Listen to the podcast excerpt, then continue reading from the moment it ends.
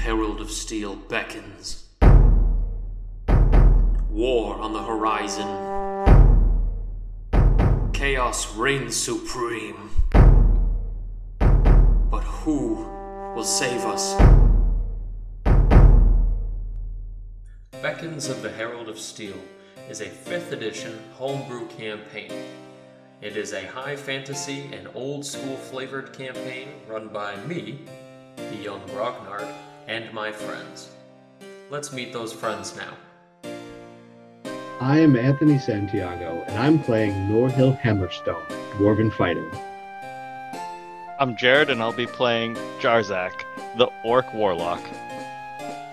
Uh, I'm Ryan, and I'm going to be playing Klika, the Goblin Sorcerer. I'm Veronica. I'll be playing Anton, the human cleric.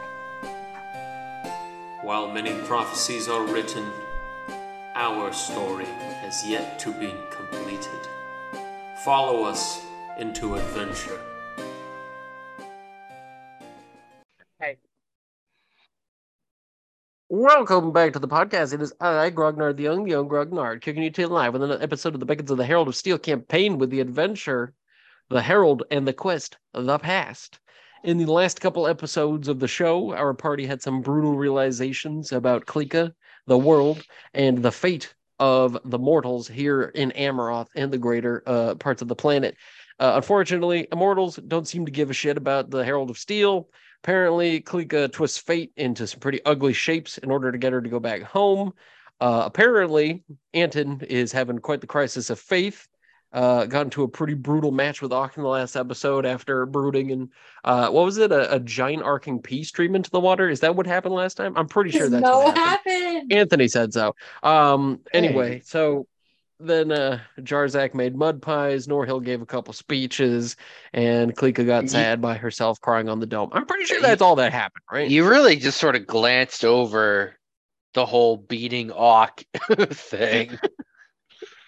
I like how when you guys had have to say goodbye and get on your flying thing, like Aqua wasn't there.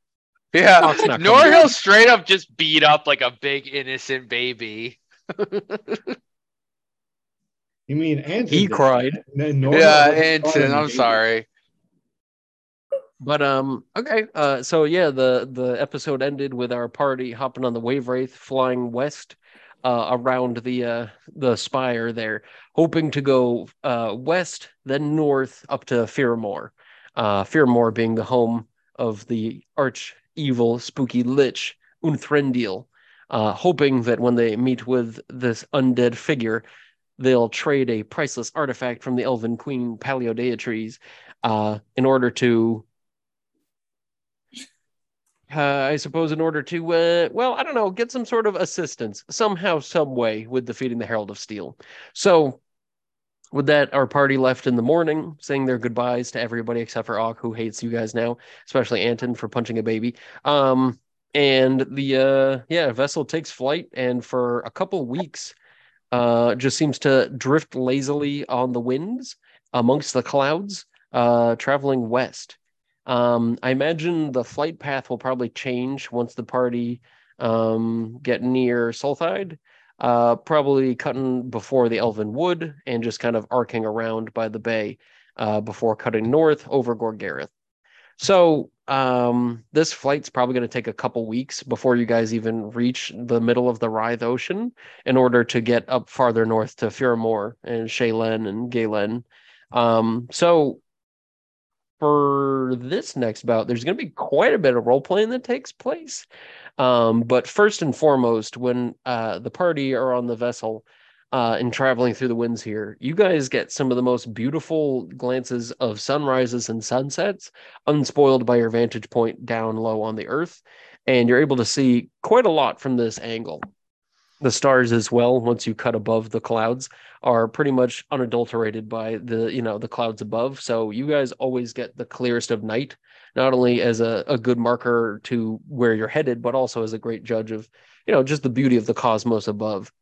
Um, but I will say that on one of the sunrises, uh, one morning, uh, Anton feels a very particular pull at his soul as he lays in bed. And feels the morning come before he gets out of bed.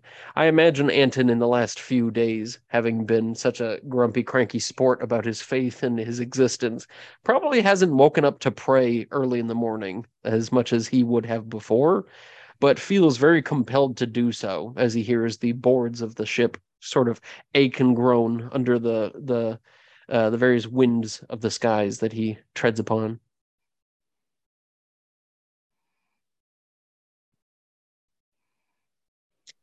Anton says, "Fuck you! I'm going back to bed." No, I don't think that. I think he just. I think he just sighs and gets out of bed. Does a stretch. Grumbles about mm-hmm. his arthritis. Goes up in his little bunny slippers and walks up onto the main deck. Yeah, basically. And from where the uh, ship is floating here, you can tell that you are like riding above the clouds, but sort of drifting and skipping in them like one stone over the uh, over the wake of water.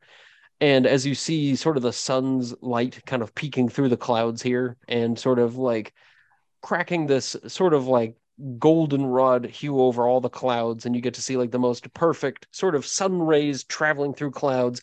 It makes for like the most unbelievably beautiful sight of of the natural light in this way. And as you look upon the sunlight as it begins to sort of arc over the clouds a bit, you can tell that the uh there's something of a of a magnetism that you feel in the direction of the sun, which now rises in the south.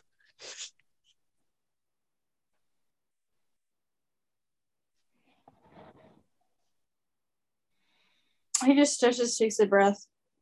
Um, I imagine. I think he would have brought his lantern with him, and kind of set it on the rail, and just let it absorb that natural light. He wasn't gonna throw it. I swear to God, he's not gonna throw it. and falls. Oh, no. He's just gonna kind of let it sit there and let it soak in the the big big old flame in the sky and just try to accept it is what it is and i don't think he's expecting anything from the illuminator at this point like he's like he's seen miracles in the past like he's seen clear signs of his god but I think he's just trying to accept if it happened, it happened, and he's not gonna look for it anymore. Kind of deal. Like he's not gonna. no. A voice kind of chimes into your head in the same way that Ira's voice had chimed into yours before. And as you sort of set the lantern down and look off in the distance at the sun, the voice chimes in and says, Hello, light bearer.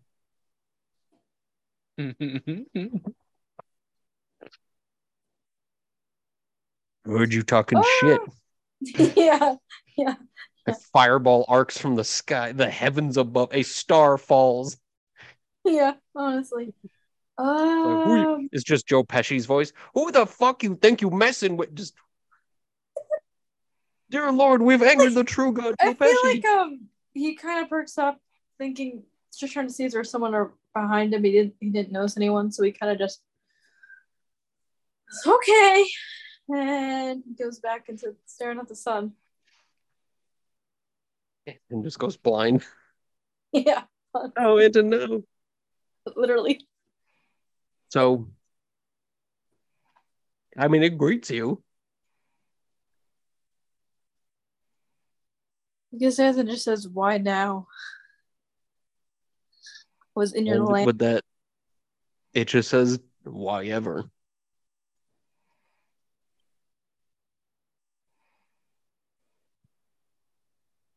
he just gets a little annoyed by the answer. And he's just like,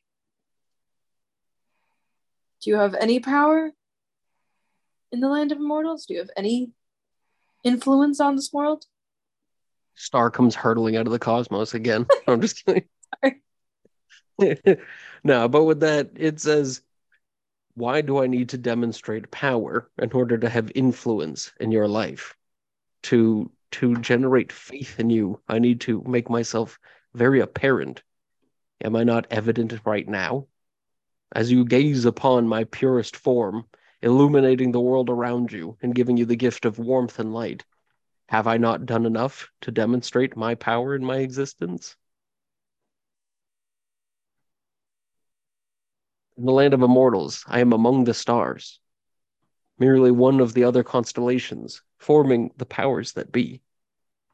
Soon my time will come and I will disperse amongst the rest of the stars, and others will take my place. Why is it that you stray from the light?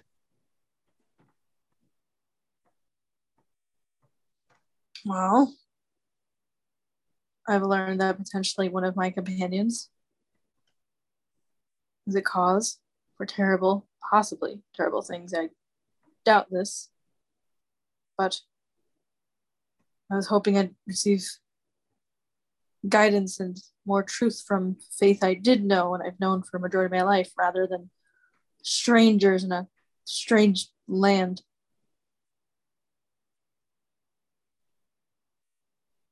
You weren't there. Euro uh, left. I don't know what became of her. And my companion had to suffer that fate.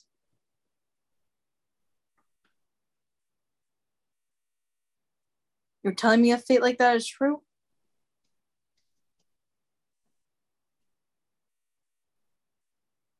So that the voice in your head goes silent for a moment and chimes in again and says, If I were to answer every question that you had, would your faith be restored?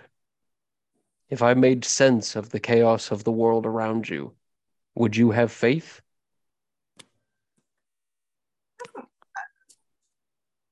Having answers and having faith are two very different things. Sometimes the unfortunate part is having answers can destroy a sense of faith. Sometimes having faith can blind you from reaching true answers. I think at the end of the day, you, above all people, have a very firm understanding of when to have faith and when to seek the truth. I don't need to tell you that straying too close to the light may blind you, and venturing too far away will leave you in darkness. What answers do you need? And where do you need to maintain your faith? Try not to think about it. I'll just couldn't believe that they could say that. That they could just cast her life aside as if it was something that shouldn't have happened at all. When life has no ending, it ceases to have value. I understand the value of life because I, in some way or form, provide it to those beneath me, those below, those in your realm of existence. Of course, they cast your pain and plight aside as if it was a mere annoyance. They don't understand what it's like to lose things like you do, like any of you do. The faith that those of Glorywig had, even in their downfall, was strong and was palpable, and I was there with them. I followed them to Gorgareth and I gave them the strength to carry on because I knew you had faith that you would return to them, offer them direction and guidance, and I knew you would bring them home. At times, even I need to have faith in those that follow me. Is this what the Herald of Steel is trying to do? Is he trying to make the immortals realize there is something to lose? Do, do you even know of this? I can't even fathom what we're going against. And We to a certain extent, none of us can. Whoever this being is, is a perversion of both the mortal and immortal worlds. But what I can tell you is, you must have faith that things can be made better if you continue to use the answers you have to strive forward. An answer is only worth so much, and faith is only worth so much. But together, in summation, they have a greater value together. If you are to live strictly off of faith and seek no answers, then you'll be no better than a friar in a library reading only books. They will never gather their own experiences and they will never learn on their own. But one who never steps foot into the grounded world of reality will be nothing more than a dreamer.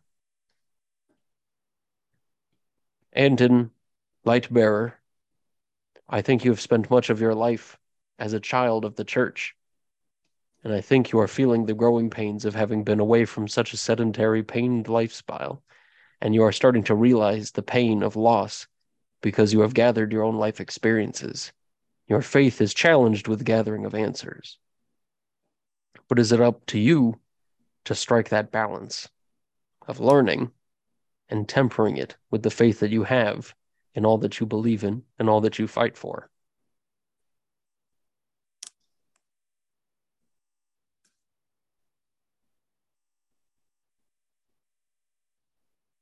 I'll think about it. Otherwise, we'll just do what we do every dawn. And every dusk. Because I know that your heart is heavy, I believe I owe it to you to tell you that Ira is fine. Ira is well.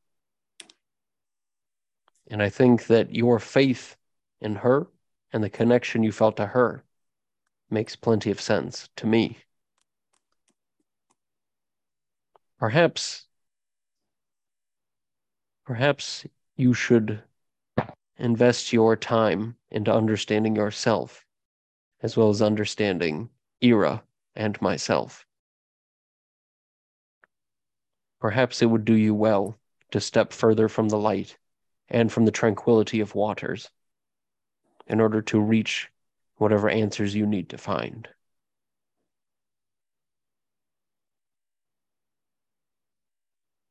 He makes a nod. He thinks about that. That might be a good idea. Going to the land of wherever the hell we're going. Imagine it's like darkness and cold. That's the, that's pretty opposite. It's like winter, but all the time. I And think he's going to the for what it's worth, as as Anton has the rest of the morning to think to himself about everything of his relationship with the Illuminator and everything of his relationship with Ira, you recognize that your abilities to control water and control, you know, uh, the elements in that respect, you feel like your faith to the Illuminator is not necessarily just to him or them, but rather it's a faith to all that have powers such as that, all that have guiding forces and a lifestyle to live by that guides yourself. And so, with this realization of how much that voice in your head sounded the same when it came from Ira calling for help as it did with the voice in your head coming from the Illuminator telling you to seek inward, you feel like the resonance in your holy like powers begins to go from a duality of powers from Ira and powers from the Illuminator and starts to feel more like a spiritual singularity. And from this point forward, all spells that you can cast that are fire powered from your holy roster can be cast as cold spells instead. So, Scorching Ray can now be cast as the same thing, but instead of fire damage, it does cold. Fireball can deal cold damage instead. That's kind The of sense weird. that you can use cool. holy spells in the sense that you're projecting all the power you have from the illuminator sort of speaking with the illuminator at this point and recognizing like you know the dwindlings of faith and hearing just a voice in your head it just kind of lets you understand that like the powers of those elements comes from your faith in them and so long as it's a faith in either of them any of them i mean these powers just sort of act as like a color palette sort of followed and impacted by whatever it is that their personal you know domains and beliefs have to them Interesting. especially now that you're thinking about going up to the frozen north and the wastelands you start to just like think about all the depressed and pained, cold moods you've ever been in. And as you reflect on your angry, dour feelings that you have right now, it just becomes such a palpable sensation. You feel like even ice growing at your fingertips in your angry mood. But Oh no, we're Yeah. getting Santa Claus. Anton's coming. Santa, Santa Claus. Santa's Oh. Okay. Um, and so now uh I suppose the rest of the crew begin getting everything ready in the morning and the rest of the day is pretty uneventful. Unless Anton wants to do anything about it. No, I think he's just gonna notice these little changes in his spells, but I don't. I think he's gonna wait for the wisest opportunity to use it and not randomly fight someone again. Just really fuck up one of these gnomes. It's not okay. First ball. Um, coming up to, you know, captain the ship, sees Anton looking over at the sunrise, and he's just like, ah, isn't it glorious? Finally, a day where it's not rising in our eyes. It's like d- day three. Every other day, it was just coming up in the west. Straight north, just straight in front of us. And also set in the north. It would just switch, come up and go down in the same direction. Things are man, bad on this world. listen, okay. This became canon. I'm not dealing with the repercussions, okay? This is my fan fiction. I can do what I want. But as the day kind of dwindles on in the same boring, tedious way that it has, with everybody eating the provided food from the from the gnomish chef on deck, um, eventually, sorry, halfling chef on deck. Uh, eventually, the evening comes, and I believe Klika had a thing. Yeah, um, Klika would just like to get like the whole party together out on deck at some point after the sun's gone down and the stars are up. Okay. Um, Klika wanted to talk to everybody for a bit. Um, Klika's not really sure where she comes from anymore. Klika used to think maybe she was well, the Tome Guard. Klika's earliest rem- memories are the Tome Guard telling Klika that they rescued her and she was being experimented on. And that Klika didn't have a name, but the bad people that they rescued Klika from called her Klika. Um, or cleaner. Klika's not really sure. Klika just knows that her she had always thought that she was someone who was supposed to help pick up the pieces for other people. But um I guess we found out maybe that wasn't true. Um maybe the Tome Guard were the ones who were really doing the experiments. But uh, one day, at least some of the Tome Guard told Klika that she should go out and live her own life. And so Klika did that. And maybe they weren't supposed to do that now that Klika thinks about it. Um, but it wasn't too long after that that Klika met you guys.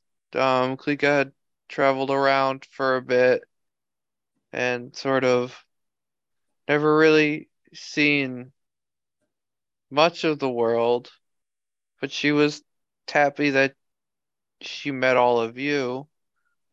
Um, and now all three of you are kings. And you've all lost a lot, and you've all been through a lot. And you can look up at the sky, you can see how close all of your stars are to Klika's. And Klika isn't sure if that's a good thing or a bad thing anymore. But Klika's just you're all Klika's oldest friends. And she'll never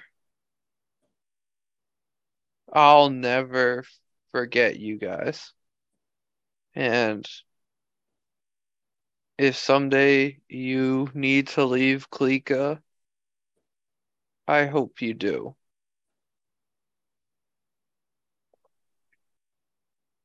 I hope you never stay with Klika for any other reason than it's what you want to do.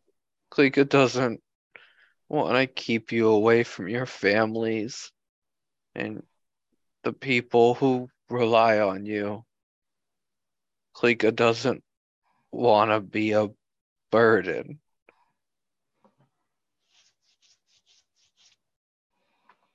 Uh, Klika, you're you're never gonna be a burden to me, at least. I don't know. I don't know about these guys, but uh, is this is this because you're you you didn't get a kingdom or people to rule like we did? You can you can lead the orcs, Klika, if you want. I'll just hang out with you. Mm, Do you no, Klika doesn't really want to Do do need- that. you don't need people to lead? No, Klika doesn't want to be a king. Uh, that okay. And the only queen Klika met was a demon. So, Well, don't Uh, forget the Elven Queen. oh, that's true. I She's mean, a nice lady. Qu-. Queen of Queen of the Orcs is a pretty good title. What Goblin Queen of the Orcs? That feels like a technicality. Hey, Do- doesn't even If- make sense. if- Goblin If- Queen, Goblin Queen. if Klika can beat me in in the ring, you'd have. Oh, that might not be a good idea because that's usually a fight to the death. Not, uh, we'll have to figure out a way around that. Get you to be Put in an amendment. Mm, no, Jarza, Klika thinks you should lead the orcs. That's what you wanted at one point. Yeah, and but now now you're doing it. I haven't. What? Yeah, I'm doing it. Do you see all the orcs up here with us? Looks around. There's no fucking orcs. There's also no humans or dwarves. yes, really leading my people. Oh shit, that's what we forgot. Just uh, at some point, being king wasn't a. You know, the only goal. Mm, maybe if you figure out the red dragon business, Klika will be queen. I don't know. Yeah. Right. So with that, the uh, lucky dog who's been at the helm this whole time shouts out to Jarzak. and says, Captain, I apologize for interrupting, but do you see that? And as he points off in the distance, you see uh, a very darkened, blackened cloud sort of riding alongside all the normal gray clouds of night almost like like a killer whale amongst like dark seas. Like it just come is like pummeling towards you. Can you roll a nature check for me? Uh, that that doesn't look normal. Oh. unless it does. Let's find out. Darzak's like now that actually checks out. Sometimes that happens. Yeah, it probably does with the seven. it looks very abnormal. It looks strange and you're like i don't know what it is but it's probably not good That, So maybe the- maybe that's a storm coming. I don't I don't know. the speed that it is traveling towards you is absolutely horrifying. Like this is like a sentient cloud. And with that, the lucky dog starts jingling a bell and crying for alarm as gnomes come filing out from underneath and immediately start to man the stations. And he says, We're gonna have to put it into the speediest mode we got on this thing. He says, You guys might want to go below deck or strap onto something because I don't trust this system, not one bit. Yeah, it would have been good to know before we were here. Button down. Uh, secure your safety harnesses. And uh, Norhill is So- going to stand by like the door uh, to, that leads to down below to make sure that everybody who needs to be going down there gets through safely. Okay. Is anybody going down below or is anybody staying above? Jarzak will go down below immediately. You ain't going down with this ship. Fuck that shit. Zack leads from the front, the, the front of the line to, to go hide. Nope, Captain first. Captain first. So with that, um, you guys hear the sound of a couple pinging noises as if metal corks are being snapped off of metal containers, and the entire vessel lurches forward with a very unhealthy feeling lurch as you feel the whole thing heat up in the back as fire elementals are released and contained at the same time to the back of the apparatus, and the whole thing just jets forward. But as everybody on the deck can tell you, that dark cloud is still tailing at a speed that is like very unnerving. And as the party are chased for nearly five minutes of absolute breakneck speed moving forward, it doesn't seem like you guys are able to get this thing off your tails at all, no matter how much you try. But in the distance, um, the jingling of the bell goes off again, and Lucky Dog yells for Jarzak to please come up above deck, and he needs to as it seems like the situation may have gotten worse and he wants to know what to do. Don't worry, the captain will handle this, everyone. Just go- Tarzak Tarzak says to no one in particular. looks He's at in the the closet. looks looks up at the captain's hat, looks over at Klika, reaches for the hat, and then is like, "No," and just walks upstairs. Norhill, Norhill accompanies Jarzak at least. Darzak, you Okay. can't just push all of your responsibilities on Klika. What? So, as you look out the door as you start climbing up the stairs, before you in the clouds, uh, ringed with the light of the stars and the moon above, is the most immense palace and series of castle towers and Uh-oh. strange buttresses climbing out of clouds that you could ever imagine in your wildest of dreams or fantasies. And before you, this giant citadel of clouds and structures jutting out of it. It seems like this cloud is pushing you guys and like sort of circling you, almost like some sort of an intense hunting strategy of one wolf leading you to an entire party of wolves. It seems like you guys have been pushed full speed to careen towards this place. And as the clouds kind of pull aside from this giant castle in the sky, the lucky dog yells to you and says, Should we let off the speed and try to turn? Or should we just keep going forward? He says, If we slow down, whatever's behind us is going to catch us. But if we keep going, we're probably going to crash into whatever that is. Can we wonder it? We gotta turn. We have to. You can also roll another nature check. This Come is I know we, we know this place. We know this place. Do you? Wait, what did you get now? Did you say five? No, a ten. Oh, Uh, th- th- this has got to be a different flying castle from the one in the Elven Wood. That one crashed. yeah.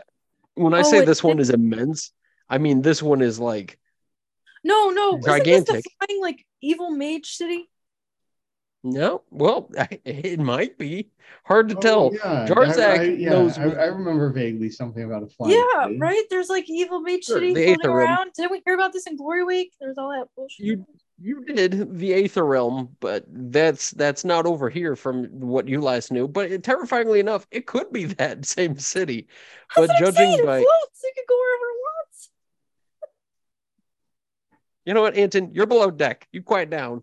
so with that, Jarzak, with a solid 10, you can tell that this city may be something out of a fairy tale, maybe something that belongs to giants. But at the same time, you're like, that's a crazy thought. That could never be the case.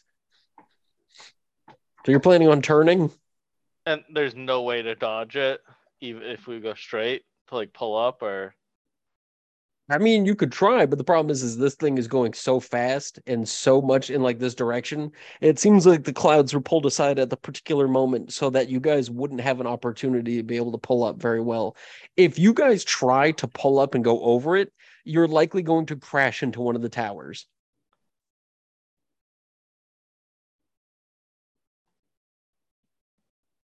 uh can we cut through the city? Is there any gap between the buildings? Yeah, you can definitely try. Would you like Lucky Dog to try his hand at the wheel to do this? Yeah. Okay. what would you like to tell him? Just go through it. Lucky dog, I beg pardon. you're taking charge on this one. Get us through the city. He yells, I beg your pardon. Get us through the city. You got this. You, You see, see that him- gap? And I just point towards the city. Not even probably at any gap, but So he pulls out a chain around his neck that you didn't know he had. He kisses a certain silvered medallion, puts it back in, and he holds on and closes his eyes. And I don't think that's the the way vessel, open, lucky dog. You gotta watch where you're going. Let the man Um, work his method. so that the uh the wave wraith careens at full speed forward and all of a sudden you guys notice that the uh that the the the sails on the vessel start to flap completely in the opposite direction and you feel every inch of the boat start to like lurch under the pressure of like a tidal wave of wind facing the front. Jarzak can you roll me a strength saving throw? And norhill can you as well I imagine Norhill's at advantage. I think that's a thing with either your armor or being a dwarf or something. No, not specifically. A 15? That's weird. I mean, you can give 15? me advantage all you Okay. want. Surpri- Like, I'll Surprisingly well. it. I mean, I won't, but we'll think that I did. Uh, let's see. I got a 22. Okay. So you two managed to stave yourself against this, but the wind that comes off the front of the ship uh seems to push you guys like a couple of feet backwards. You hold your ground and hold on to what you have to to not fall down and go flying down the stairs. But the lucky dog starts to scream in terror as he's holding on and like flapping in the wind as this gale force comes co- like just pushing so hard on the front of the ship. But what you notice is that black cloud around you like catches up and starts to engulf the back of the ship. And as you look at it, you realize that that shape's now taking on the form of a giant blackened hand. And for a moment, Jarzak has a heart attack as he thinks that maybe this is the deceiver. And he's like, oh, fucking no, no, not today. But with that, the hand grabs onto the back of the ship and slowly pushes it against the wind in the front towards the city. And as it does, you guys can see hulkingly massive figures walking out onto what appears to be like a courtyard. And as the wind in the front dies down to nothingness, you guys are pushed gently over towards where this courtyard is. And a group of three of these massive, I mean, like 25 foot tall beings stand there, wispy haired, with a strange bluish tinted skin, standing there looking at the vessel as it's coming in. One of them dressed to the nines in like all different shades of gold and silver. And as they come as you guys come pulling in here, the black clouds dissipate as the ship is about 50 feet from the uh from the courtyard, and one of the giants yells out in giant some sort of a call. Does anybody here speak giant? I actually do. So Anton from within the inside the ship hears the beckoning, booming voice of a giant all of a sudden outside the ship and hears, Hail and well met. Um. How tall? Like, well, I guess like as we're in the boat, we're are, am I anywhere near the sky's like head height, or are we still like a good like 20, 30 feet below? I mean, you guys are 50 feet away. So like the vessel's just kind of like floating there. So oh. for what it's worth, yeah, you guys are definitely looking down at them. I don't know how loud I'm gonna be from this far away. Well, since the wind all died down, I'll try to yell down. Hello down there. We we seem to have come upon your city. We don't mean any harm. And with that, the uh, giant seems to kind of laugh in a very booming, like thunder kind of voice.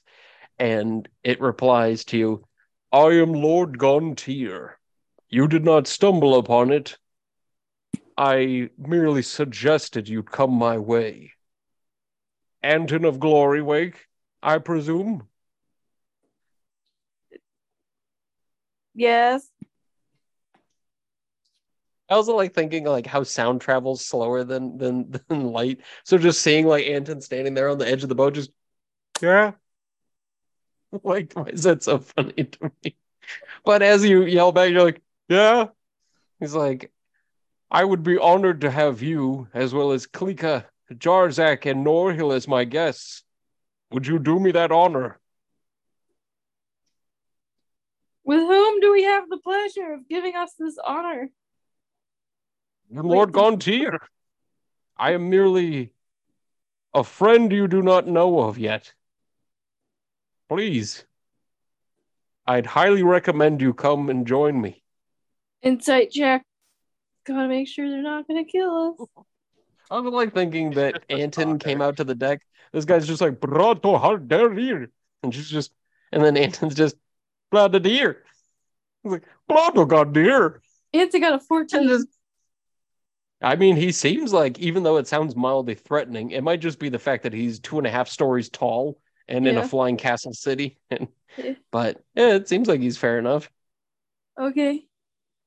So Anton will give the group their. It looks like we've been strategically welcomed here by the giants. It, I, I don't sense it's a threatening place. It might be a good, a good stopping point. They may have some information regarding the lich. And luckily for you, these are cloud giants. They could either be chaotically neutral or chaotically good or chaotically evil. It's kind of hard to tell which one it is until you get there, but let's hope it's not evil.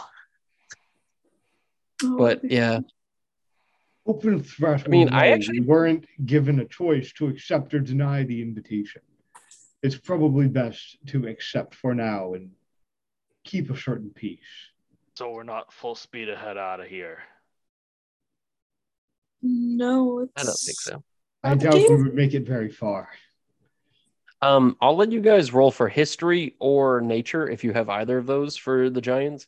I might actually have history. Oh, where did my Uh, Oh, Norhill got a 21 history. I got a nat 20, 23 total for nature. Jesus Christ. Apparently Jarzak studied fucking cloud giants one semester and he's But- very well versed on the subject. I have history. One second. 15. Okay. Yeah. So all three of you, once you see these giants, are very well aware of who they are. Uh, they're definitely cloud giants. As far as like the ordning goes and the the whole like you know hierarchy of giants, they are second highest, but they'd have you believe that they were the highest if they could. Um, they're known to be very obsessed with things being artistic and beautiful, uh, oftentimes being a bit showboaty and strange in their own weird ways. Uh, they're very capable spellcasters, philosophers, musicians, and lovers. Um, but beyond that, they're miraculous What was that last one? Gardeners. So beyond that, um, Okay. I thought I they're heard something else. very uh, mysterious beings who embody their strange god, uh, with being either deceptive and and awful in that respect, or being uh, tricky and reclusive and interesting in their own regard. Very strange beings, but like I said before, you're either de- dealing with chaotically evil beings or chaotically good beings. And the fact that they welcome you to their castle in a way that didn't kill you outright, there's a pretty good chance you're going to do okay.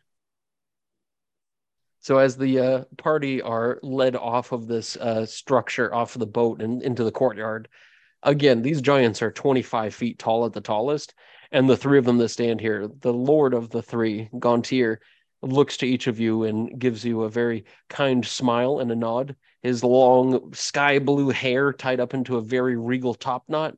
He is absolutely covered in golden chains and silver chains, medallions, rings, and he even has a diamond studded scepter at his hand. But he looks to each of you guys with a warm greeting and he says, We have much to discuss, and I'm so glad that I was able to catch you when I did. Please come with me.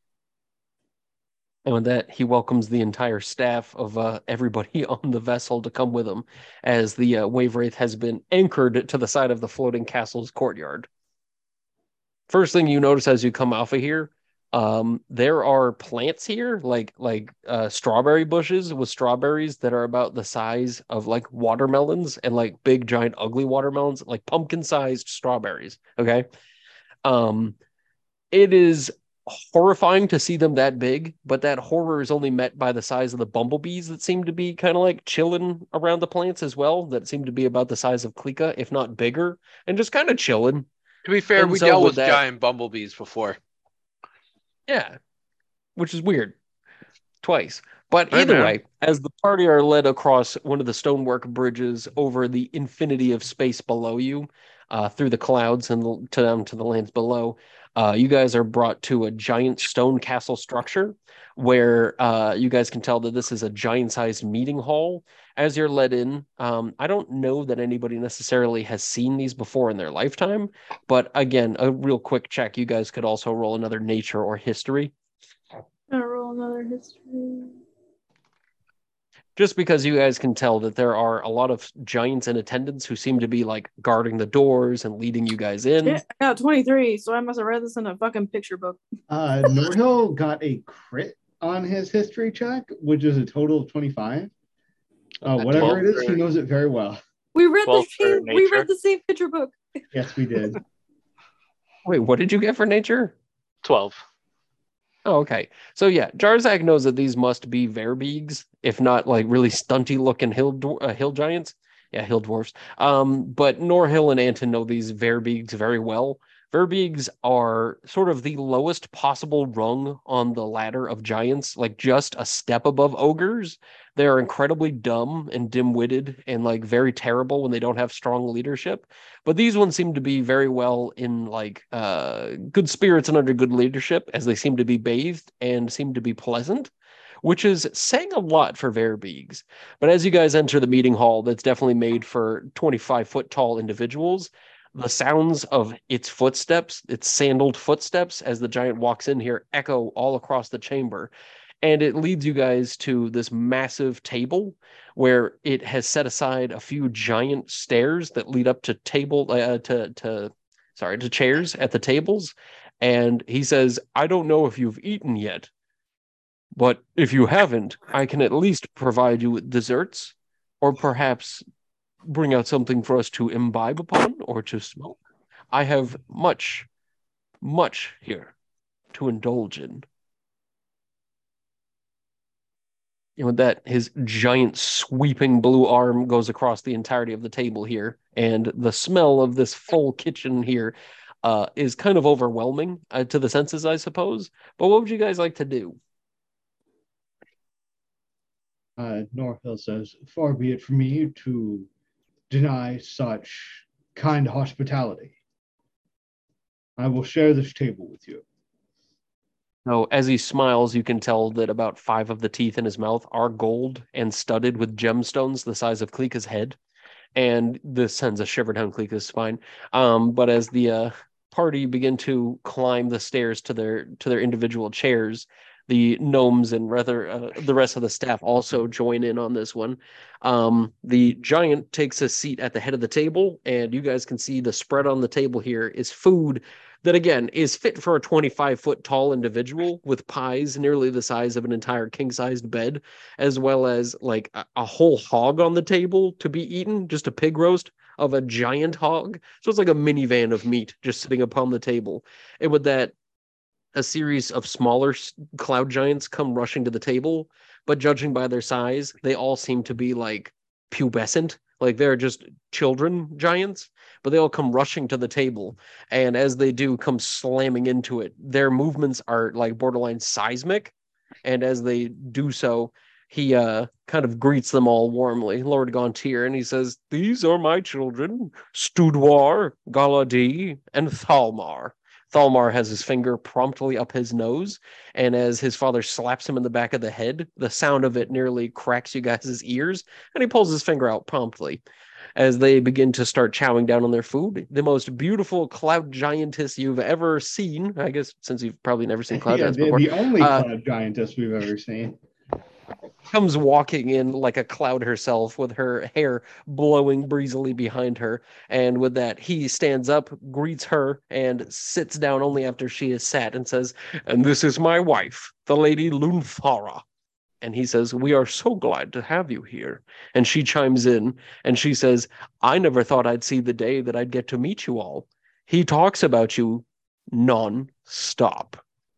Him and his brother in their silly little bet, it would seem. And with that, he holds up his hand as if to like, and with that, he says, Let's not talk about that. Please enjoy your meals. Does everybody eat? Yeah. And uh, Norhill focuses on e- eating things that don't look completely silly to like cut smaller pieces off of. Klika's just in, I guess, full damage control. Just like, like, oh man, Jarzak could fully Swan dive into into pie. a pie. Yeah. Holy fuck. She is hurtling towards him to, to like prevent that from happening, to either get him or the pie far enough away from each other, and then try and cut him off a piece of it. If he gets into the pie, Klika just lays down, face down on the table. And is not gonna get up until dinner's done. So, okay. And then what about Anton?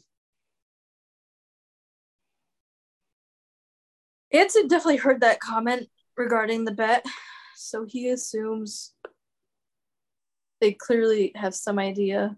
They clearly have something to, some idea of like what war they're at, and what is the fate that the Herald of Steel has thrown at him. So he's curious, but he knows not eating might piss him off. So he's gonna eat. The food is absolutely tremendous to the point that you think it might be laced with something to make it taste even better. and Oh, the levels of oh, indulgence Wait, you guys no. feel here is like otherworldly. I know you've eaten fine foods, but this food feels elevated in a way that like it may actually be laced with something. And as you eat it, like dreamy headspace takes you over as you indulge in this food. Not to the point anybody becomes unconscious or anything, but it definitely feels like this was cooked in a very strange way that like it's just eh, it's just otherworldly, you know? So as you guys are eating and kind of taking in all the sights and the smells and the sounds, and as his three kids start throwing giant potatoes the size of cows at each other and getting into small fist fights that could potentially kill one of you with a misplaced punch, um, the Lord sort of chimes in and leans over to uh, you guys at your section of the table and says, "Do indulge me, however. I don't mean to be a demanding host, but could you tell me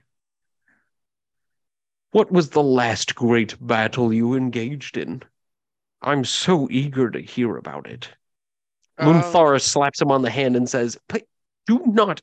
Do, they are our guests. They do not want to speak of battle at a time like this. And he says, Please, look at that one. Norhill Hammerstone, Lord of the Halls. Clearly he is glory bound, and he loves to talk of his valorous battling. And that Um, one, and points at Jarzak and says, he also loves the din of battle and has survived many a blow. Um, before all that, you said something about smoke. I suppose. Um, Lunthar, perhaps the boys ought go to bed. And with that, she sort of helps get them from their spots. And as they slap fight three stoogedly down the hallway out of this place, he turns to you guys and he says, I mean, I suppose so, but perhaps we should go to my chambers for that. Please. And he stands up and walks away, standing in place for a good two minutes as the entire party walk down the scaffolding and stairs from their chairs down to the lower level where they can get down to the floor. And he guides you down another series of giant steps where there are sub steps for the smaller giants to climb up, and you guys still have to like two steps for every individual stair your way through it. Um, if it Jarzak would will be, cast fly on the party. uh, yeah, I was gonna say if it, As soon as he looks down and sees all the steps, he's like, "Nah, getting up was one thing, but doing it again." it just, okay, so the entire party gets to fly. I believe so. Okay. So as the whole party begins to take flight here, um, flying up in the cylindrical uh, uh, structure that makes up the tallest of the towers, um, Lord Gontier walks up the stairs, stomping as he does, echoing through this giant tower here. Before you make it to the height of the pinnacle of this tower, which is something of a large study, with a beautiful window, a stained glass window, and a clear open window leading out to the moon and the clouds beyond. And as he sits you into this giant chamber with all these books, he sits down into a massive chair. And before him is a fireplace, which he claps his hands twice, and the fire immediately ignites. And a giant, like dire bear pelt lays before the fire. And he hands, like, gestures you guys to sit upon the giant bear pelt instead of sitting, like, just on the floor. Jarzak tries to clap twice. As you do, the fire begins to like slowly dil- like dim down as if you clapped too quietly to turn it off. And with that, he says, "If you'd like to know how it works, I'm afraid your hands may be too small." I just wanted to see if I could do it too. That was pretty neat. That, he just claps his hands quietly two more times, and it comes back from the dim state to full brightness. And he says, "So anyway, um, smoking, you said?" and he pulls out a very elaborate glassware piece with a bunch of tubes and nozzles on it and he says i wouldn't recommend any of you actually take part in this but i wouldn't be a good host if i didn't offer it at the very least and he brings out sort of this strange glassware hookah kind of looking thing and he presents it to the party as he puts it down on the floor on its small golden legs Honestly, it looks like a fucking spaceship with tentacles on it. It's a very Like- strange thing that he's presented. Yeah, Klika's gonna go for it. What has she got to lose at this point? All right, well, give me a Constitution ah! saving throw. Hell yeah. Jarzak will go for it too. It's, it's good. He doesn't need to go for it. Yeah, and Norhill say. abstains. 19. Very good. Jarzak, 15. 15.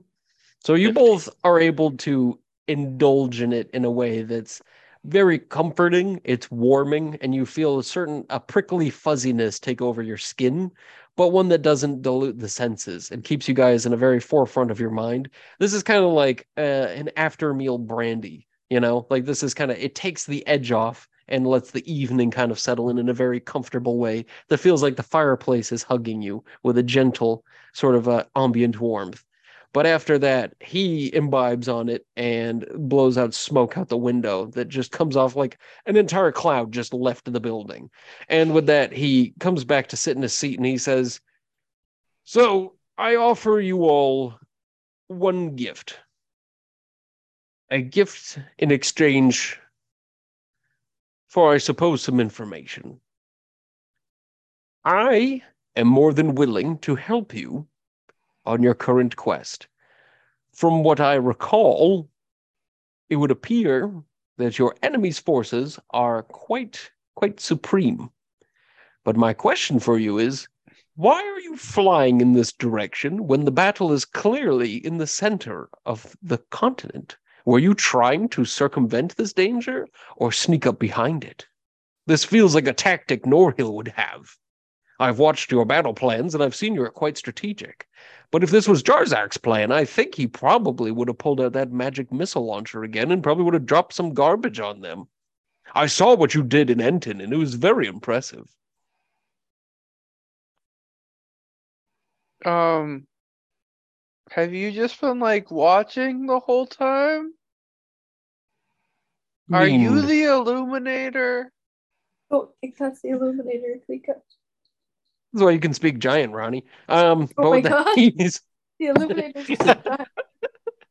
well, he seems kind of taken aback and he says, with all due respect, to say I was just watching is not true. I'll be totally honest. I've done a lot of watching, but well, you see, my brother and I have a very elaborate wager.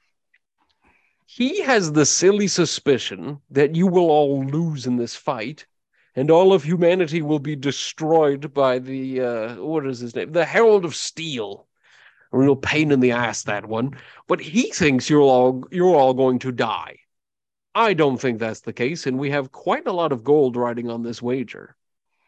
So I suppose I'm willing to help you, so long as you don't make it known that I'm helping you. I think with the cloud cover I'm afforded here, my brother Gonthar will probably never know. So as long as you don't tell, I'll help you get wherever it is that you're going. So your Uh, brother's betting on the world ending and everyone dying. I mean, That's uh we didn't stipulate that far out. We just assumed you'd all be dead. Yeah, Klika kind of already did the whole impassioned third party thing. I no, Klika's just gonna walk off. He says, I beg pardon. The what? No, It is He a just- very long and incredibly involved story. He says, Well, that may inform my betting from further engagements. I need to know this information. Klika's face down on the floor somewhere. So Oh. the the, the, the, the, the Herald of Steel uh, has designs not only on the destruction and conquest of the mortal world, but on the world of immortals as well. Our most recent attempt at garnering allies in this battle brought us to the governors of the land of immortals itself for help. And shall I say that they were less than forthcoming in that regard. And he kind of shrugs and he says, They are a bunch of bastards, I will admit. I've met a god or two in my day. Maybe. But if I can say one thing, the most important people in your life to meet are those that will surround you with success and jewelry and the finest of foods. And for that, I say, I am happy to have you all as friends, for you will make me an even richer man than I am if you win this. So again, I ask you, for the good of everyone, including myself, what can I do to help you? Uh, so, just uh, real quick, so that I don't say it wrong, what's the name of the land that we're going to and the lich that we're going to visit? Uh, you're going to the land of Fearamore to see the lich Unthrendiel. We are traveling to the lands of Theramore to seek audience with the lich Unthrendiel. If Oh, the that- immortals are not willing uh, to uh, take a side and lend us their aid uh, in this war, we hope that perhaps he will. With that, he coughs and he says, By immortal blood, you're going to see who? Unthrendiel? Oh I no. That I did not. He starts- Yes. he he starts rubbing his head like the kind of man who just saw the racehorse he bet all of his money on just like got explosive diarrhea and collapsed mid race. Like he just realized he's like, oh shit. He's like, I bet on the slow horse. Ah. So he just pulls himself together and he says, "Okay, why are you going there and not going to the fight?" We In any need more war- than Go ahead.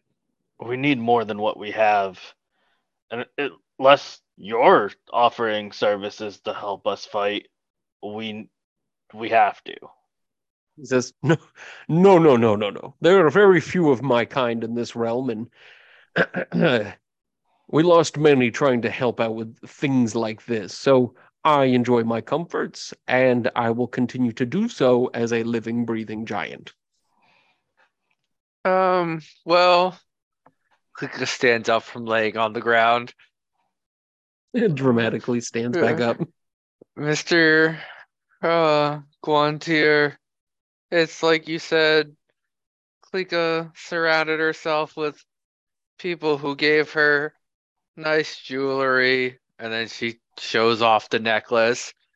And we're gonna do the same for the Lich. We're gonna give him this nice necklace, and then he's gonna help us win against that- this terrible thing. The giant's eyes nearly bulge out of his head as he looks at you and this shining piece of jewelry, and he says, Is that elvish jewelry? I sure hope so, because uh, the Elvish Queen gave it to me. So he reaches out his gigantic hand and lowers it down to you for you to hand it to him.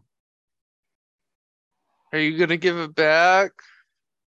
And he looks to you with a puzzled look on his face. He says, Well, yeah. Okay, Klika hands it over. So that he looks at it, he holds it in his hands and he stares at it very intently before having a sudden moment of realization that's very clear upon his face. And he hands it back to you slowly and gently. And he says, And you're just giving it to an Unthrendiel in the hopes that he will, as he holds up his giant finger quotes, help you. In Do you know what this is? That's specific. Uh, that that item specifically. Necklace? He just kind of Elven holds his necklace. Shiny elven necklace. Mm-hmm. There you You can't Cliff. just keep adding adjectives to it. It doesn't change. It's okay. With that, he just kind of looks to you all and he says, "Okay." It's oftentimes like this that I think that certain people have maybe led into too much information. So why don't we just do this? You're going to Fearmore? I will lead you to Fearmore, close to it, and you may fly down to a near port. I happen to know the location of Unthrendiel's lair. It is a terrible, unholy place. But if that is where you are to go, I would highly recommend you stop at the nearest place that you may be able to, well, find respite. There's a small settlement of humans and ogres called Galad Bay. I can bring you there. It is not too far from the icon of despair. The lair of What? the icon of despair. It is the layer of the Lich Unthrendiel. Oh. Klika lays back I can't honestly say that I'm surprised, but in these desperate times, unlikely alliances k- should at least be attempted. And I am very grateful for your aid. What what mm. do you know about this necklace?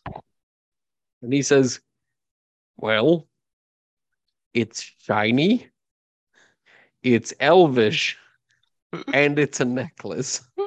A very great power that I think the elven queen who gave it to you to gift to a lich had better know what she is doing. Klika's just happy that her and Jarzak were able to get most of it right. Just I I would hope that Queen Paleotrades is very wise. I doubt that she Would that- takes this quest lightly. he points a finger out to you guys and he says, She is a good queen. Honestly, we had a wager a few months ago about a flying castle, kind of like ours. And you know, anyway, that's a tale for a different time, but I would She needs a all- haircut. he just looks so confused and he's like perhaps you smoked a little bit too much. I think it might be a good idea for you all to go get some rest. If you're going to save the world as you said you need to get your sleep. With that he claps his hands the fire goes out and there's a knock at the door as a few verbeegs show up grunting and burping to help you uh, on your way back down the stairs or at least flying out of here to go to your room in the barracks so How, how confused are the Verbeegs that we we just sort of hover over them? I mean, they definitely look like they're not impressed by this as they have to now keep up with you running down the stairs as you just float down the middle of the tower, going down slowly, like opposite fizzy lifting drinks, and they have to sprint around. So that, once they reach the bottom, they lead you to a, a, a barracks where there are quite a lot of bunk beds set up. Uh, a separate adjoined room is where they lead you, and they give you sort of a kind nod. And one of them, in very broken common, speaks to you and says, "Do you need any things?"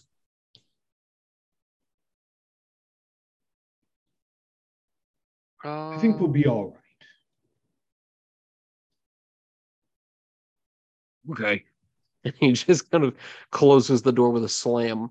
And you guys see that there's a small fireplace in here, a few nicer bunks, and um yeah. So with the days that follow, the party are given uh fine meals, all the comforts of staying at such a unearthly estate where you guys are given opportunities to listen to his children playing their magical music as well as him reciting his beautiful poetry. And you guys are able to venture through his perfectly well kept greenhouses and gardens, um, meeting a dog that's apparently the size of a horse that he says is the smallest puppy he's ever owned. Um, uh, yeah, it's just a very unearthly uh, experience as you guys spend your time here. But did anybody have any special treats that they wanted to engage in for the next three days as they're floating around in this citadel of Lord Gontier? Not really. I can't think of anything. Whole party's so exhausted by everything. They're like, you know what? Cloud Giant Temple, we're just gonna say, fuck it.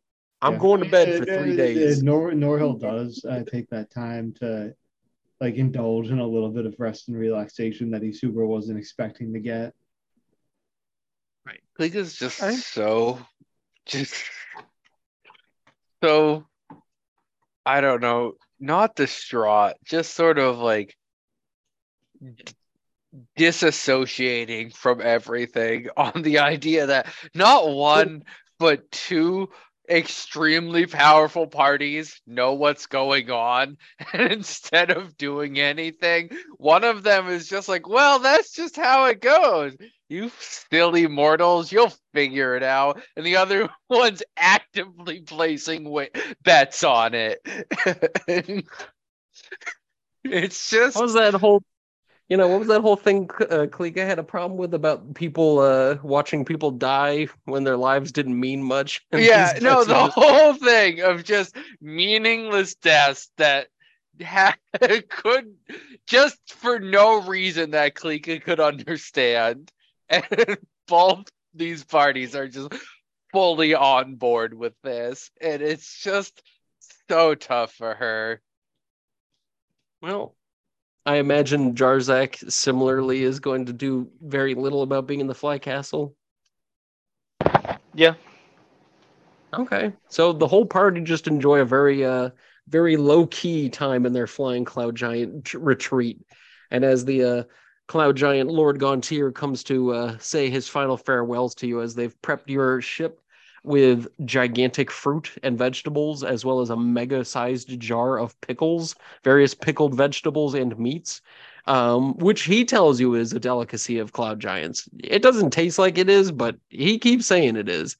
He guides you guys to your vessel and wishes you a fine voyage, where he tells you Galad Bay is just down there. Uh, and you guys in the Wave Wraith fly down from this flying castle through the clouds and fly close to the frozen bay of Galad Bay, where you can see smoke drifting from the different chimneys of the various houses and the snow covered land of Firamore. And that's where we're going to end it. Hey everyone, I want to thank you all for listening to another episode of the podcast.